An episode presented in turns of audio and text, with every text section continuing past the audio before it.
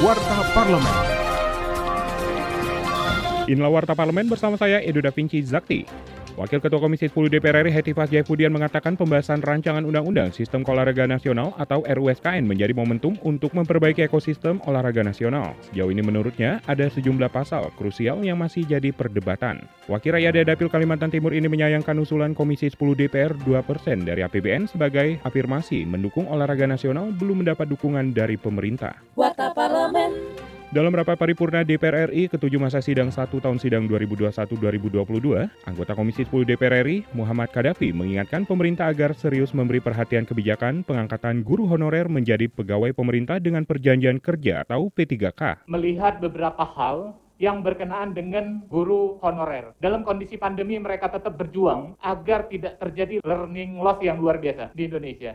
Kemudian juga mereka sudah mengalah. Tadinya harapan mereka itu ingin jadi ASN. Kemudian juga harus kita ketahui bahwa tahun depan itu adalah tahun terbanyak guru yang akan pensiun 86.650.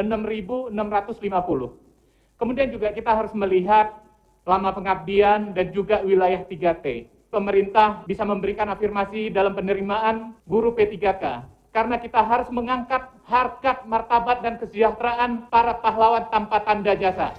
Informasi lebih lengkap silakan kunjungi website dpr.go.id.